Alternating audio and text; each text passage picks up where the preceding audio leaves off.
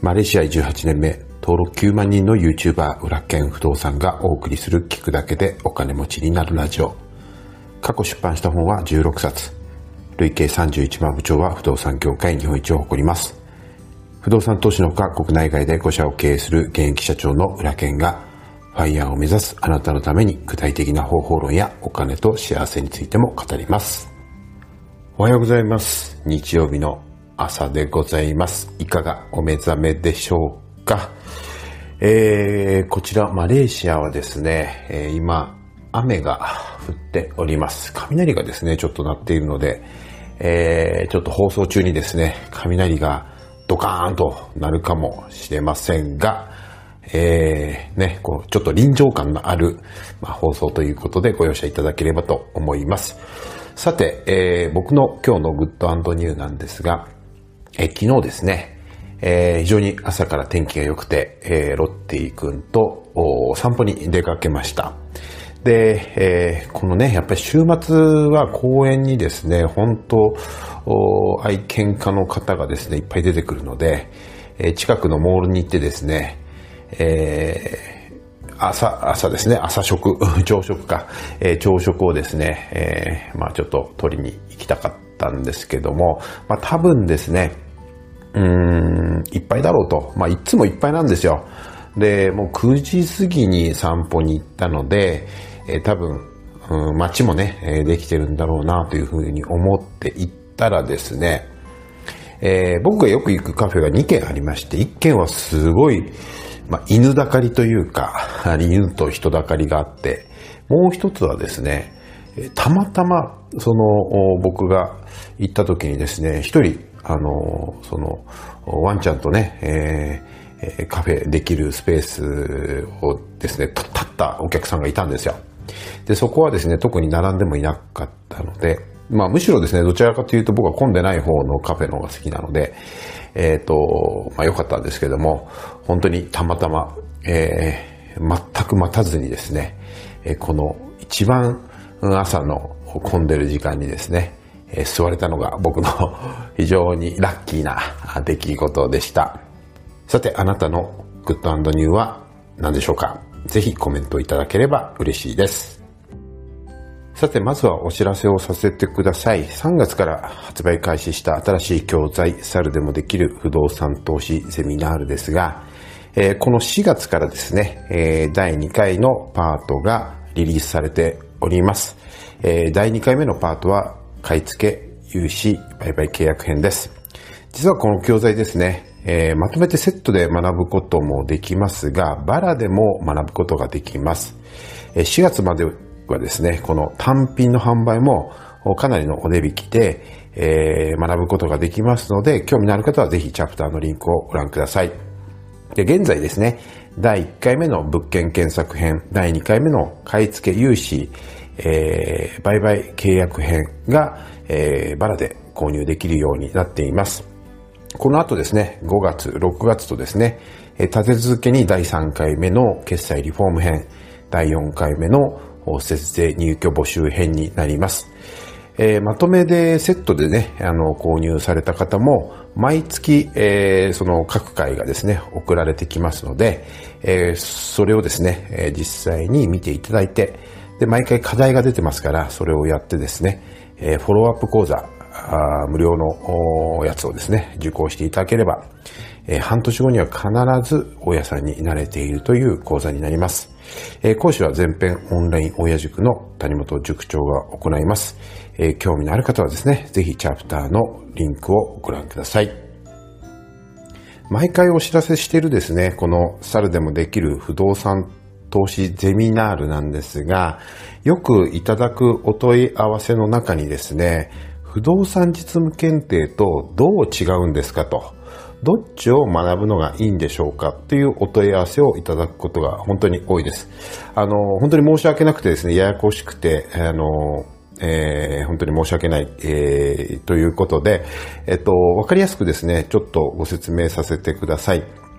えー、まずですね、猿でもできる不動産投資ゼミナールは、えー、とにかくあの初心者向けになります。これから不動産投資を初めて学ぶ方、そしてやっぱり学んだらですね、すぐに、えー、物件を、まあ、あの、買いたいという方もですね、えー、多いと思うんですよ。なので、えっ、と、どちらかというと、不動産実務検定っていうのは、とにかく不動産投資のこと、あるいは賃貸管理のこと、土地を買って建物を建てたりってですね、えー、とにかくあの範囲が広いんですよね。で、各ですね、2級、1級も12、3時間ずつ学ぶので、これは結構時間がかかりますし、初心者の方がですね、えー、まあ不動産投資について学ぶためにはですね、ちょっと、まあ、あの、情報量がいっぱいになっちゃうかなっていう部分はあります。えー、なので、えー、とにかくその2級と1級の、その、とにかく、まあ、とにかくが2回続きましたね。えー、不動産を、のことを初めて学んで、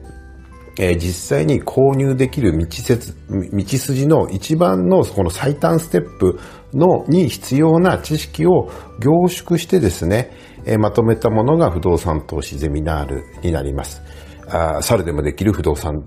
えー、ゼミナールになります。えー、それからですね、えー、ただその教材で学んでくださいということだけではなくてですね、毎回ですね、じゃあ物件を探してみましょうだとか、え、じゃあその、え、採算性を計算してみましょうだとか、課題が出ます。え、そしてフォローアップがあって、まあ講師の谷本くんとのですね、やり取りも実際にできるようになってますので、実際の投資の過程をですね、サポートさせていただけるというのが、まあ、猿でもできる不動産投資ゼミナールの特徴なんですね。で、もっと踏み込んで、えー、もう一生涯の知識として、えー、しっかり体系的に、えー、管理も、それから不動産投資も、で、不動産投資もですね、ボロ物件だけではなくて、まあ、リフォームもありますし、あるいは借地取引もありますし、競売もありますし、土地を買って建てるもありますし、あるいは資産が増えていったら相続対策もやらなきゃいけないし、税金対策も、あの、法人化の方法も学びながらやる必要もあると。とにかく、幅広い知識を本当に一つ一つ積み上げていくような形で体系的に学びたいという方は、やっぱり不動産実務検定の方がいいんですよね。なので、このようにですね、まあ、初心者でまっさらな状態で、えー、とにかく、物件がしっかり、えー、買えるようになる最短のステップを踏みたい方は、猿でもできる不動産投資セミナール。そして、えっ、ー、と、一生もの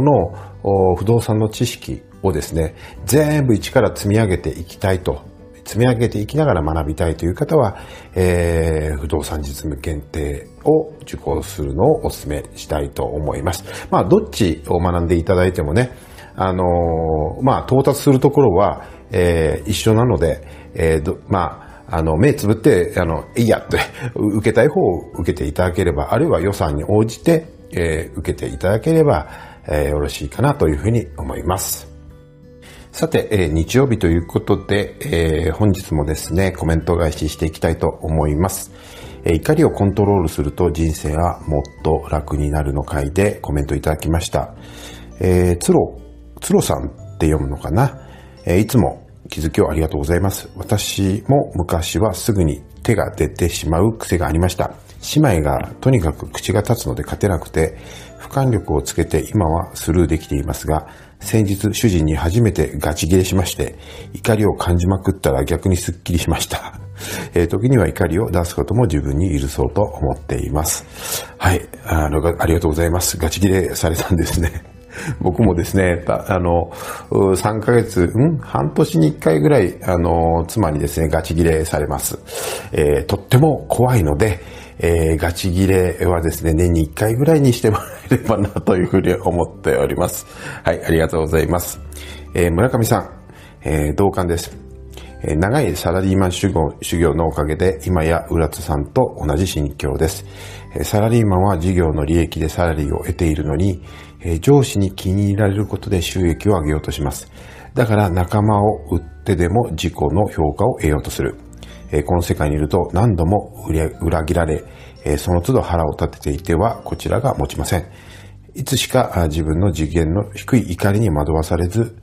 仕事の成果だけを考え行動するようになりました。気がつけば人の置かれている状況を客観的かつ一つ上の次元から見るようになりました。いつもいい話に感謝しています。そうですね。うん、やっぱりサラリーマンの中だと、その出世はですね、上司の裁量に、えー、も寄ってきますし、評価にもよりますからね。うん、対して、えー、成果の上げてない人が、まあ、ね、持ち上げられてっていうことは本当にあって、サラリーマンではそんな理不尽な思いをしてきたことは、あの、方はね、大きいんじゃないかなというふうに思います。僕はですね、あの、まあ、最初はね、大手の企業で働いていたんですが、その後、中小の企業に行きまして、中小の企業っていうのはね、まあ、あの、そんなに出世とかっていうのはあんまり考えていなかったので、まあ、あの、まあ、何でもやらせてくれたのでね、仕事が面白くて、あんまり出世のことっていうことは、あの、考えたことはないですけれども、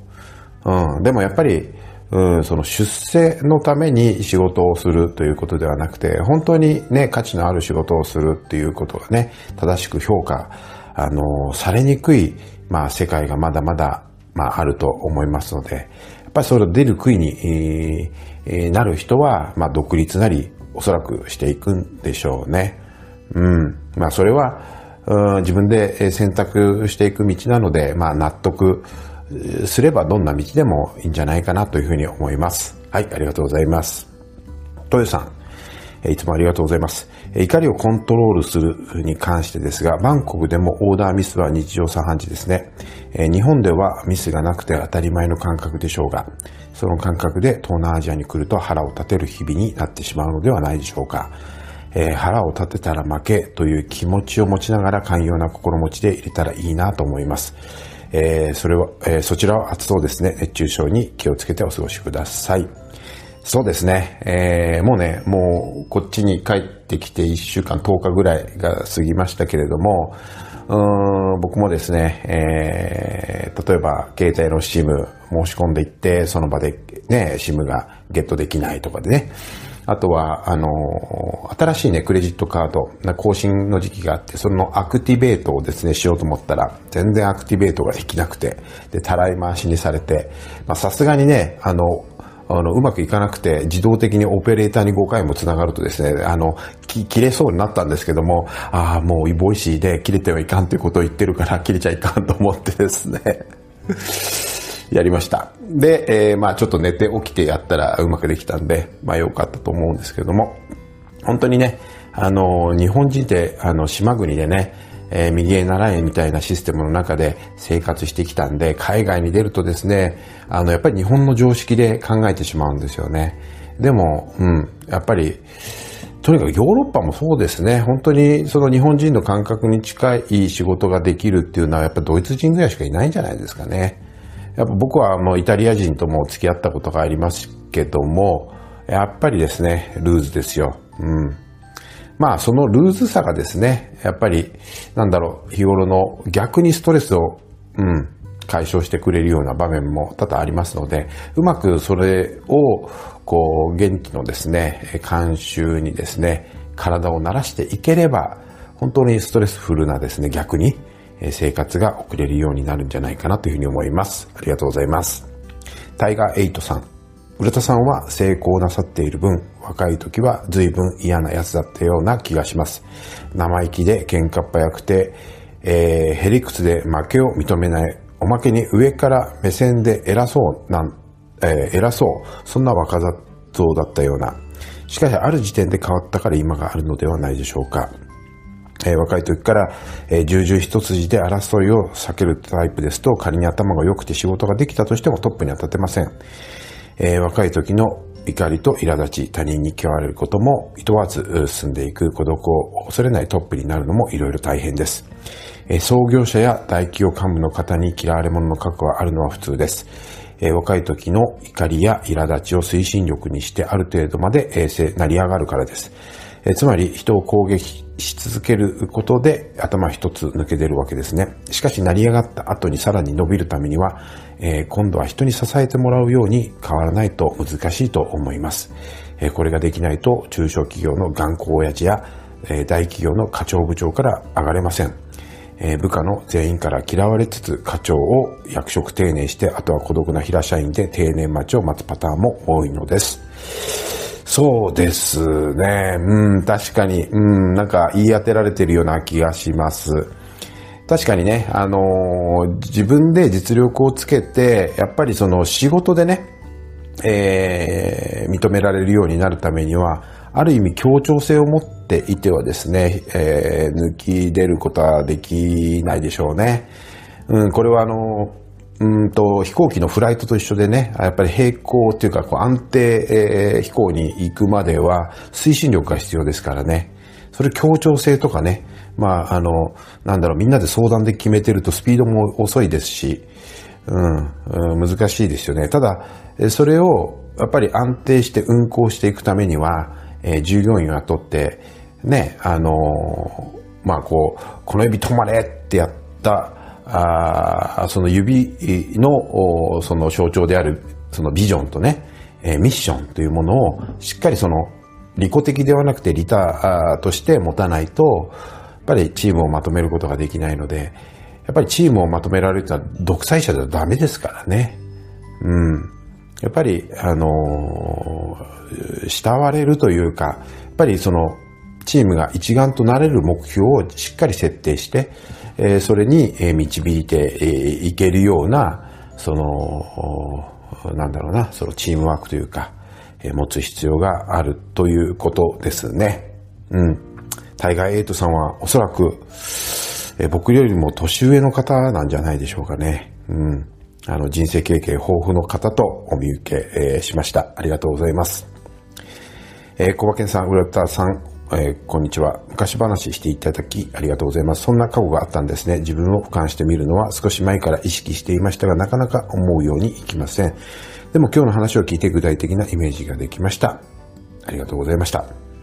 うん、具体的なイメージができたという方ことで、えー、よかったと思います。さあ、もう少しね、あのー、結構コメントたくさんいただいているので、えー、紹介していきたいと思います。えー、お金持ちになるためには付き合う人を選びなさいの回で、えコメントいただきました。おとよさん。おはようございます。ロッティ君めちゃ可愛い。えマレーシアはインフラ整備されていて、公園やショップいい感じですね。マレーシア街歩き動画がまたあれば見たいです。そして、えいつか行ってみたいな。うん。ぜひ、えー、マレーシア来られてください。あの、実はね、昨日、あのー、散歩の様子とかカフェに行った様子をですね、ロッティ君と一緒に撮ってきてですね、えー、えっ、ー、と、お散歩のさせ方みたいなね、ロッティ君メインでちょっと撮りましたので、えー、また楽しみに見ていただければと思います。えー、続きまして、アミさん。えー、ロッティ君見ました。可愛いですね。えー、マレーシアでのんびりしたお散歩の様子が伝わってきました。付き合う人大事ですよね。私も時間を大切にしています。今日のグッドニュー。我が家の庭に積み上がった雪が残り1メートルの高さになりました。そして、えー、毎年春一番にお目見えするクロッカスが咲き始めました。今年は桜前線が非常に速いスピードで北上しているらしく、いつもならゴールデンウィークに、えー、お花見なのですが、1週間は早くなりそうです。自然に負けず、え自分もスピードを上げなきゃと思った朝でした。うん、ありがとうございます。僕もですね、マレーシアに帰ってくる前はですね、毎日散歩をして、近くの公園の大きな桜の木をですね、つぼみの頃からですね、毎日見てですね、で、えー、しっかり、えー、満開になるまで見て、そして、えー、散るところまでね、葉桜になるまで、なんか、あの、この僕の51年生きてきて初めてじゃないですかね、そんなに桜を毎日見たのはね。うん、ぜひですね、え、桜のですね、え、時期をですね、まあ、北海道ですよね。うん、楽しんでいただければと思います。ありがとうございます。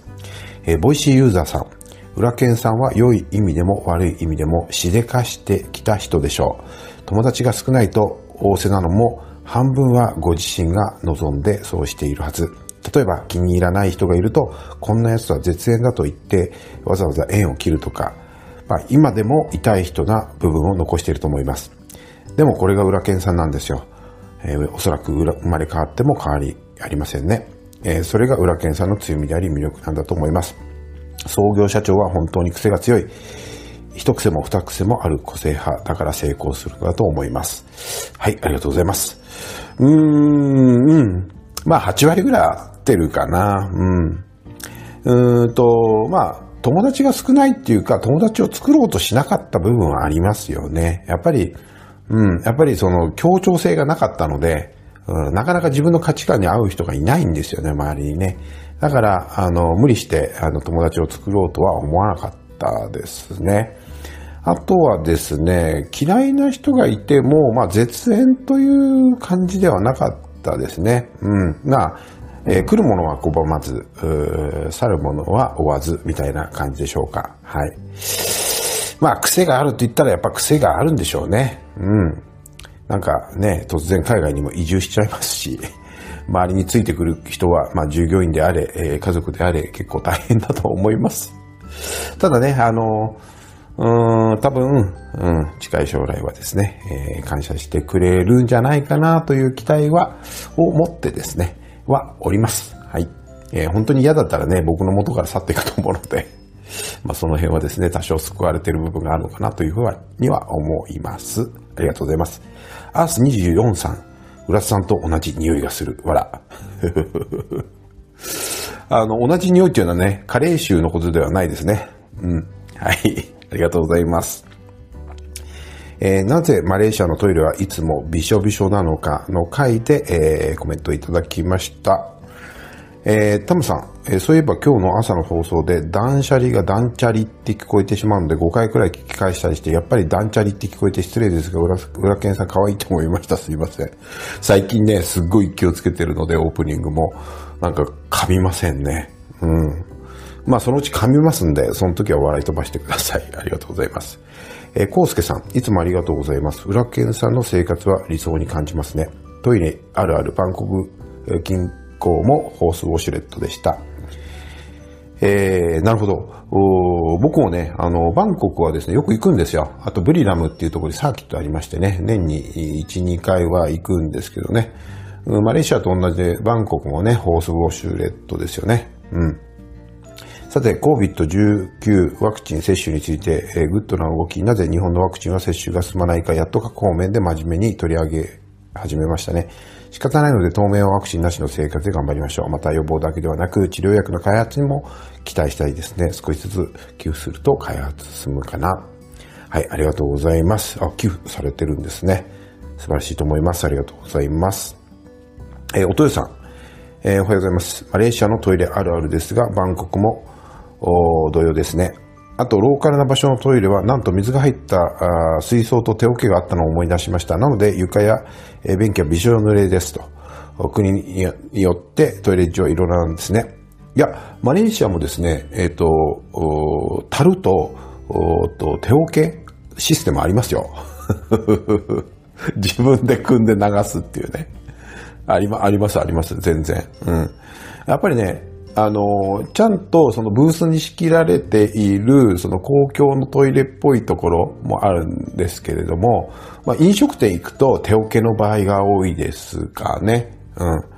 で、うんと、まあ、海外行くと、まあ、有料のトイレもありますよね。日本は有料のトイレってないと思うんですけど、まあ、二輪儀ですから、一輪儀か二輪儀かな。一輪儀だったら26円ぐらいかな。払うと、まあ、あの、びしょびしょではないです。で、まあ、有料じゃなくて、まあ、それなりに、その綺麗なモールのところには、必ずあの、トイレ掃除係がいますよね。もう、そこに住んでるんじゃないかぐらいに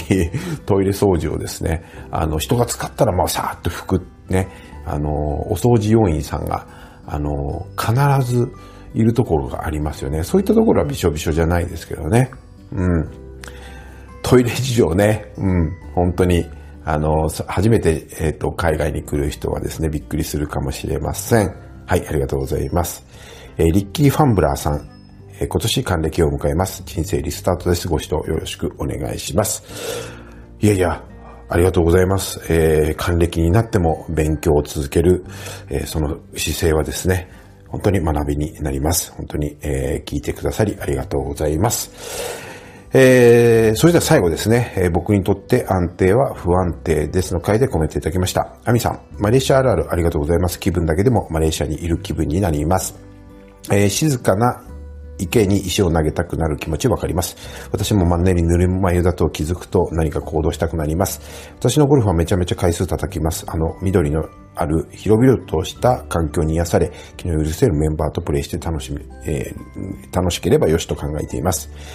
えー、私のグッドニューは今、JLEC の不動産実務検定1級認定講座の2回目に向かっています。えー、京都1日をも得るもののある1日にするぞ。うん、ありがとうございます。えー、北海道かな？札幌で受けられたんですかね。ありがとうございます。一級講座。うん。あの、北海道のメンバーは本当にいい人たちばっかりなので、それとマスターの講師陣がですね、本当に充実しているんで、うん、何かあの不安なことがあったりね、あの、質問があればですね、すぐに答えてくれる方ばっかりですので、で、あとですね、女性のですね、えっ、ー、と、メンバーさんも非常に多いので、うん、僕もあの皆さん大好きなんでね、あの、北海道に行った時は皆さんとジンギスカン食べに行ったりするんですけれども、まあぜひですね、あの、北海道に行った際はですね、そんな仲間と一緒にですね、アミさんも、とも、なんか、えっ、ー、と、渾身が図れる日を楽しみにしております。ありがとうございます。えー、小馬健さん、おはようございます。マレーシアの話を聞くとどんどん行きたくなってしまいます。今気づきましたが僕のグッドアンドニューは浦津さんの声で気持ちが明るくなることです。また今日は僕にとって非常な大切な言葉をいただきました。それは安定が不安定に見えるです。数年まで、数年前まで安定がいいとずっと思っていましたが、今この言葉を聞いて、まさにそのような現状になっています。どの言葉を受け入れるかによって人生が大きく変わると思いました。えー、今後は楽しい人生を選択し、幸せな生き方を真似します。うん、ありがとうございます。そうですね。やっぱりその、人生って選択の連続ですし、行動を選択するっていうこともありますし、情報を選択して入れるっていうこともありますよね。うん。その辺の気づきを得ていたいただいたということで、本当に良かったと思いますし、僕も Voicy やってて良かったと幸せな気持ちになりました。ありがとうございます。えー、それではですね、えー、今日はちょっと長くなりましたけれども、えー、今週最後のですね、お休みをですね、ぜひ、えー、有意義にお過ごしいただければというふうに思います。それではまた明日朝の Voicy でお会いいたしましょう。それでは今日も一日お元気で。